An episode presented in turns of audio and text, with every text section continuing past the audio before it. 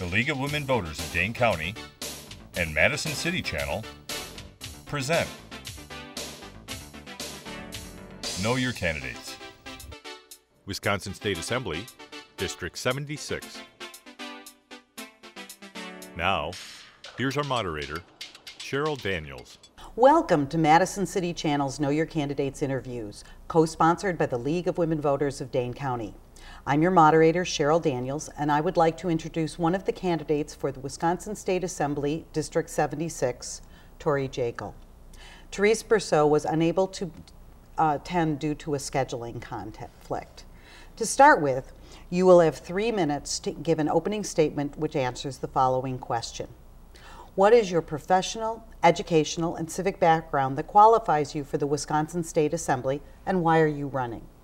Thank you, and thanks for, for having me, or thanks to the League of Women Voters for putting this on and giving the candidates a chance to uh, get their messages out. I appreciate that. Sure. Um, i grew up in Madison. I've lived here my entire life, uh, going to school here, uh, grade school. I went to the University of Wisconsin, uh, Madison, uh, where I got my uh, bachelor's in business administration.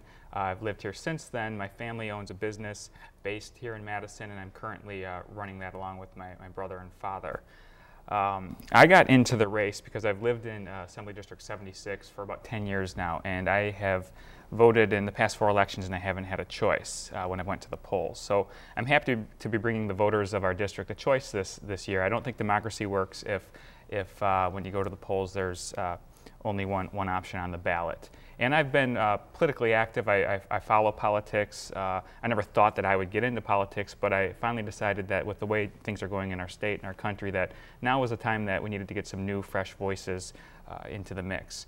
When it comes to government experience, I really don't have any. I'm not going to beat around the bush and tell you I have more experience than my opponent. She's been in office for 12 years. She's lived and breathed state politics for all those 12 years. Prior to that, she held other government positions. So I don't have that experience. But what I do know is that right now, uh, the average tenure of the people in our uh, state legislature is over nine years. And it's people that have had that long tenure that have got us to the point we're at now with a $2.5 billion budget deficit. We entered this recession with one of the lowest reserves of any state in the country, uh, which greatly hindered our ability to weather this financial storm. And in addition, the state's debt has been rising precipitously for years. Uh, so that's where experience has gotten us. So I think it's time to turn away from looking at career politicians or politicians who have been in office a long time and start looking at creative, thoughtful uh, citizens with successful private sector experience. Uh, I think having people in the state capital that have government experience, I think it's good to, I think that's good, but I think it's good to have different ideas in there too. Uh, people from the outside who have spent a lot of time in the private sector, and that's what I bring to this race. Um, and you know, a, a, a, lot of people out there are, are upset right now, and I understand that, and I'm one of them. Um, but I urge you to ask yourself I, I'm an independent. I urge you to ask yourself does the state right now need more run of the mill Republican and Democratic legislators, or could it use more uh, independent, uh, independent uh, people uh, such as myself who are fiscally responsible, socially tolerant, and bring a new perspective to public policy ideas that is currently lacking inside the state capitol. Okay. Each of the following questions will require an answer of about two minutes from you. What do you believe is the most urgent issue for your district, and what would you do about it? Well, the most urgent issue, there's, there's really three, and I'll talk more about one of those, but the three that are out there is the $2.5 billion deficit the state is facing because if and until that gets solved, it hinders our ability to do everything else that we want to do, whether it's funding for education, the environment, uh, for healthcare, for things like that. That has to be fixed. So that's first and foremost. Um, but also, obviously, jobs. I mean, everyone's concerned about the economy and their, and their job right now, and that's the number one concern, too. But the other one, the one I want to talk more about, is, is education. It's the one thing that I have noticed in my district over the past couple years is the education issue. Uh, people have, have aren't always comfortable with their uh, neighborhood school or, or, with the way things are going with education in our, in our uh, district right now.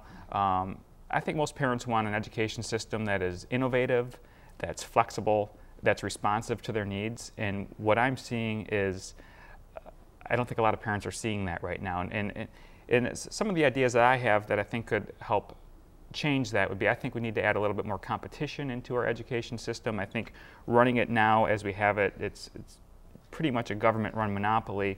Uh, and my thought is if it was run more where uh, people had choices about where to send their children to school, and that can take many different forms. It can take the form of uh, vouchers, it can take the form of tuition tax credits, it can take the form of charter schools or virtual schools. The more choices we can give parents uh, and, and, get schools competing for students, uh, I, think they'll be more responsive to parents' needs, and I think that'll uh, bring about a better education for our children at, at probably a lower cost, too. Okay. If you are elected, you are coming into the legislature during a continuing economic downturn and a significant gap between revenues and spending. What do you believe are the most important priority, priorities the legislature sh should um, address in the budget? Well, as I said, the first thing was, as I already said, that the deficit's the first priority they have to address. That has to be addressed because we can't continue with a $2.5 billion uh, budget deficit, which over that, that's a two-year budget deficit because because the states uh, does a two-year budget. So really, if you can cut, if you can either raise revenues or cut spending uh, in one year by half that over the two years, you've made it up. So the problem might not be as big as as, as we think, but it's still significant. Mm. Um, so that has to be fixed. But the other big thing that you hear a lot of people talking about, and I agree with, is the school funding formula. That really needs to be addressed and really needs to be fixed. I can't sit here and tell you that I've got the magic bullet about how to fix that. All I can tell you is that I'm, I want to dig into that and work on it, and I want to get that fixed. When uh, the federal government just gave uh, the state uh, several million dollars um, as part of a, a, you know education uh, grant to, to keep teachers hired and, and, to give to different school districts, and the state distributed that money based on to school districts based on our current uh, based on our current school funding formula. And if you you know, go to the Department of Public Instruction and look at what amount of money each district got. Um, like Madison got several million dollars, Milwaukee I think got over 10 million. There were districts that literally got two dollars uh, of that money, and that, that and again that was based on a current school funding formula. I think that's just indicative of of how poor that current formula is, which I think has been in place since 1993. Um, I would like to see um, a system where the children uh, each child gets at least a guaranteed minimum level of funding. I know there's a lot of things that have to go into the school funding formula. Um, you've got different different districts have different property values, they have different uh, demographics, uh, different uh, income levels, all that has to go into it. But I think we need to make sure that we have a, a system that guarantees a minimum, uh, minimum funding per child. Okay. If you are elected, you will be coming into a legislature with a, a, large number of new legislators. However, confidence in the legislature's ability to accomplish anything of a significance to help the state appears to be very low. What do you believe are the most important steps the legislature should take to regain the public's trust? Uh, there's a couple steps I think that uh, that they can take. Um, and the first thing I'll say is I think it, it, it comes down to voters to, to start electing uh, people who they uh, think are honest and good, hardworking uh, individuals, uh, people who aren't beholden to special interests, um, such as myself, who I, I'm running a, small, low-budget campaign with no special interest money. Um, but I think that the main thing is to start being honest. They've got to stop using gimmicks. Uh, uh, budgetary gimmicks. Uh, the last couple of budget budgets have been balanced only through accounting maneuvers, borrowing money from the transportation fund to move to the general fund, uh, and then borrowing uh, to add it back into the transportation fund. That's dishonest. also goes against the Wisconsin Constitution, which doesn't allow for borrowing to fund ongoing programs. So that's one, start being honest. Number two, they have to, we have to fix this, uh, the fiscal mess we're in, the $2.5 billion budget deficit. Uh, that'll restore confidence right there. Uh, you know, increased transparency. Uh, we currently don't have a government-sponsored spending database. As I've been running, I've been trying to look up different pieces of information about how the state spends money, what it spends it on, and you can find it in various spots. You know, it's on the internet and stuff, and sometimes you find conflicting pieces of information. But we really don't have a government-sponsored uh, state spending database. I think that it's incumbent upon our legislators to uh, create a system where any private citizen can go out there and see what their money is being spent on very easily, uh, summarized very nicely. And right now that doesn't exist. And I think that would go a long way towards uh, um, ensuring some confidence. Okay. You have talked already about the financing of public schools and, and how um, the, uh, now we've cut deeply into school budgets to the point that many districts are experiencing significant cuts that are actually affecting students. Are there additional measures you'd like to discuss that the legislature can enact that you believe will assist districts in closing those gaps? Yeah, well, I, I already talked in my opening remarks about how I think that our education system needs more choice and competition your question was about adding uh, uh, how we can assist districts, and, and I understand that, um, and, and, and, that's important, but we also need to look at how the system is currently set up. It might not be just about finding a way to assist district with, districts with funding. It might be looking at the structure of the entire system and, and, and asking ourselves, is this the way that things should be structured? We, Wisconsin currently spends over $10,000 per pupil uh, each year on education. And in our country since uh, over the past 40 years, we've essentially doubled funding per student uh, on inflation adjusted dollars over the past 40 years. So we're spending twice as much now in inflation adjusted dollars per student as we did 40 years ago. But when you look at National Association of Education Progress test scores, they've been largely flat. Uh, so we're spending twice as much money for the same results. And I think uh, what, what I've seen in my district, what I've seen throughout the state and the nation is people are, are getting frustrated with that. We're constantly increasing funding, but things aren't really changing when it comes to outcomes. And to be, to be sure, there's a lot of differences right now between 40 years ago in terms of technology and uh, demographics and, and, family issues and things like that, things that might nece necessitate higher spending per pupil. But it has doubled, and I think that's, the, that's sort of the elephant in the room that we need to look at. Um, it's not so much uh, an issue of figuring how do we get districts more money year after year after year, it's trying to figure out well, what's the structure of, of the system that it should look like, and then how do we fund that? I'm more in favor of funding children than funding schools. I think uh, each child is unique, each child learns in different ways. A school that uh, might be a good school for one child may not be the best school for another child.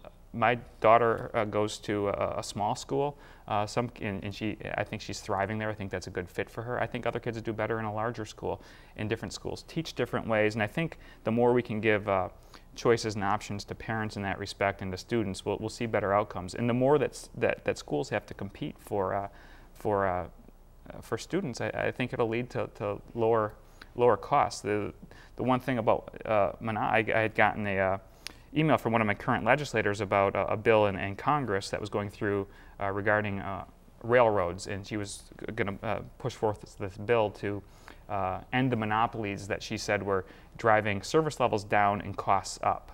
And I agreed with her, but a lot of legislators don't seem to understand that it seems to be the same thing in education. We have a, a public education system that is pretty ha, has a monopoly, and it can tend to drive service levels down and costs up, um, unless there is a little bit more choice for parents and students. So.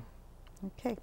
Turning to another significant uh, issue, transportation issues such as re regional transportation authorities, high-speed rail, and infrastructure construction and maintenance are significant issues to the citizens of the state. What do you believe are the most important areas for the legislature's agenda in this, on these issues? Sure. Well, I, we, we have to continue investing in roads. I mean, 70% of mm. freight moves by roads in this country. Uh, as much as we'd like to for, for the environment and, and, for different things uh, uh, to drive down the amount of road miles traveled and, and things like that, automobiles are still going to continue to be the main source of transportation for people. So investing in roads and bridges and, and infrastructure like that is going to be critical moving forward. Uh, we need to stop raiding the transportation fund. We can't go take money from the transportation fund to spend it on other things and then borrow to replace that money. That needs to stop too the one thing I think we really need to do is, is, is be better stewards of the public's money. Uh, when I look at the, the train issue right now, um, it sounds like a nice thing, and it sounds like it would be a good environmental thing, and it sounds like it would be good to reduce traffic. Uh, it, it sounds like a good thing, but the economics just don't add up on it. I don't know if there's any way to reverse what's happening with that right now, uh, but I can tell you that the, sub, the subsidies per rider that are being projected for this right now, they're projecting over 300,000 people to ride this train every year. The subsidies per rider are ranging anywhere from $26 to $150 if you add in the, cost, the $810 million cost that is being used to build the train. The, Wisconsin has already said that it's going to be a, a $7.5 million annual subsidy per rider just in operating costs. When that's the $26 taxpayer subsidy per rider per trip. When you add in the capital cost to build the train, it goes up to $150 per rider taxpayer subsidy. You can take Badger, uh, Badger bus to Milwaukee for $20, and that's not subsidized. And so we're going to replace uh, we're going to replace people taking the bus uh, at, at $20 that's not subsidized with a train that could be anywhere from a 26 to $150 taxpayer subsidy. It just doesn't make sense to me, even though the concept sounds like a good idea. Um, I just don't think it works for our state, for the population density of Madison and Milwaukee. I just don't think the ridership will be there. I hope I'm wrong. If it goes through, I hope I'm proven wrong. But I think that a lot more discussion uh, on the economics of it should have been uh, should have been made before the decisions were made. There is continuing calls for a number of reforms to the campaign process. What do you believe are the best reforms the legislature should implement? Well, I've, I've looked a lot at this, and, and, I, and I know the League of Women Voters is, is, is, is big on this too. There's been talk about uh, public financing uh, of elections and, and, and, things like that. And I'm not really in favor of public financing of elections. Um, I just I, I, have a hard time uh, using taxpayer dollars to fund political speech of unelected uh, candidates who you may not agree with.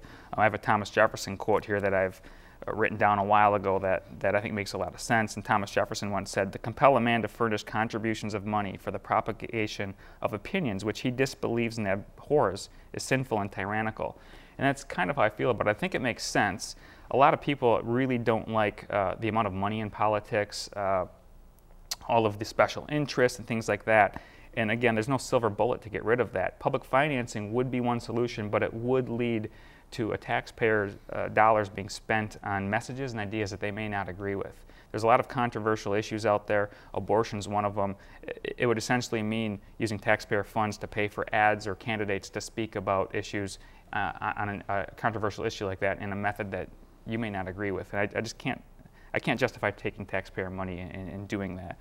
Um, I think one thing we can do is greater transparency. Uh, you can go out there on the internet and find out who's donated uh, to each campaign and things like that. Um, but but to increase that would, would be great. Uh, but I think voters need to take it upon themselves too. There's a lot of information out there. You can find out. Um, you can find out who's donated to campaigns and things like that. In addition, part of the reason that it's so expensive to run for office is trying to reach voters. Uh, but it's, you know, it's 2010 and most candidates have websites, they're running things on Facebook, they've got blogs, they're doing things like this. The information is out there for voters to go out there and grab it and learn about candidates and make educated decisions. And I think we as voters need to, to take that responsibility more seriously and start doing that. And I know that's hard because we've all got families, we've got busy lives. Uh, most people don't live and breathe politics. Uh, they're not political junkies such as myself. I, I understand that. But um, if we really want to take the money out of it, use the low cost resources that are available right now. Go out there and find the information that's out there because you can do it from your living room at night without spending any money. And, and right now, the way things are, candidates are spending gobs and gobs of money on, on political ads and, and, mailers and things like that, all in an effort to reach you. And I think that would be one thing we could do to try to. Uh, to make it so that we didn't have to do so much of that. Okay. Before we wrap up, is there one final issue not already addressed that you wish to discuss that you feel is a priority? Well, I think I can't think of anything specifically. What I really think we need to do is start moving. I, I would, I would like to move beyond partisan politics. Uh, the two-party system is is I've never been pleased with it. I think a lot of people are discontent with it right now. Uh, it leads to a lot of partisan bickering and, and bitter divisions. Um, I, I, believe politics should be about ideas, about good ideas that work, rather than about politics, special interests, and power. And too often it's about power, it's about being in the legislature a long time to achieve a prominent position. Uh, it's about making sure that your party looks good and the other party looks bad. And I just, I, I think we need to move past that. And um, that's part of the reason I'm running as an independent. I don't line up with either party. Certainly, uh, there's ideas that I have that align with some of the ideas in each party, but uh, I'm an independent. I, I, don't believe in party politics. I believe in going to voters, telling them what, what I believe, and I, I, have no party platform that I'm tied to. And, and I think we need to start electing candidates who, who have that, that vision and philosophy. Okay. This has been a very interesting discussion. Um, at this time, you may make a one minute closing statement to the voters. Okay, thanks. Uh, this year we have more independent and third-party candidates running than we have in 40 years. I think it's a record year in terms of independent and, and third-party candidates running. And I think that signifies one thing, and it signifies a discontent amongst voters with the current two-party system. It signifies a discontent with how each party has been able to solve our national and state issues. I, what, what, what, I've seen as I've watched politics over the past 20 years as I've been paying attention is I've seen both parties have power, and I've seen them both increase the size and scope of government, uh, using their power for things that the voters don't like. And I think we need to move in a, in a different direction, putting more of decision making back in the hands of people. Uh, my, my own philosophy is that we're better off as a society uh, allowing people to make as many decisions for themselves as possible uh, when we allow people to live their lives in accordance with their own values we don't dictate to them to how they have to live their lives.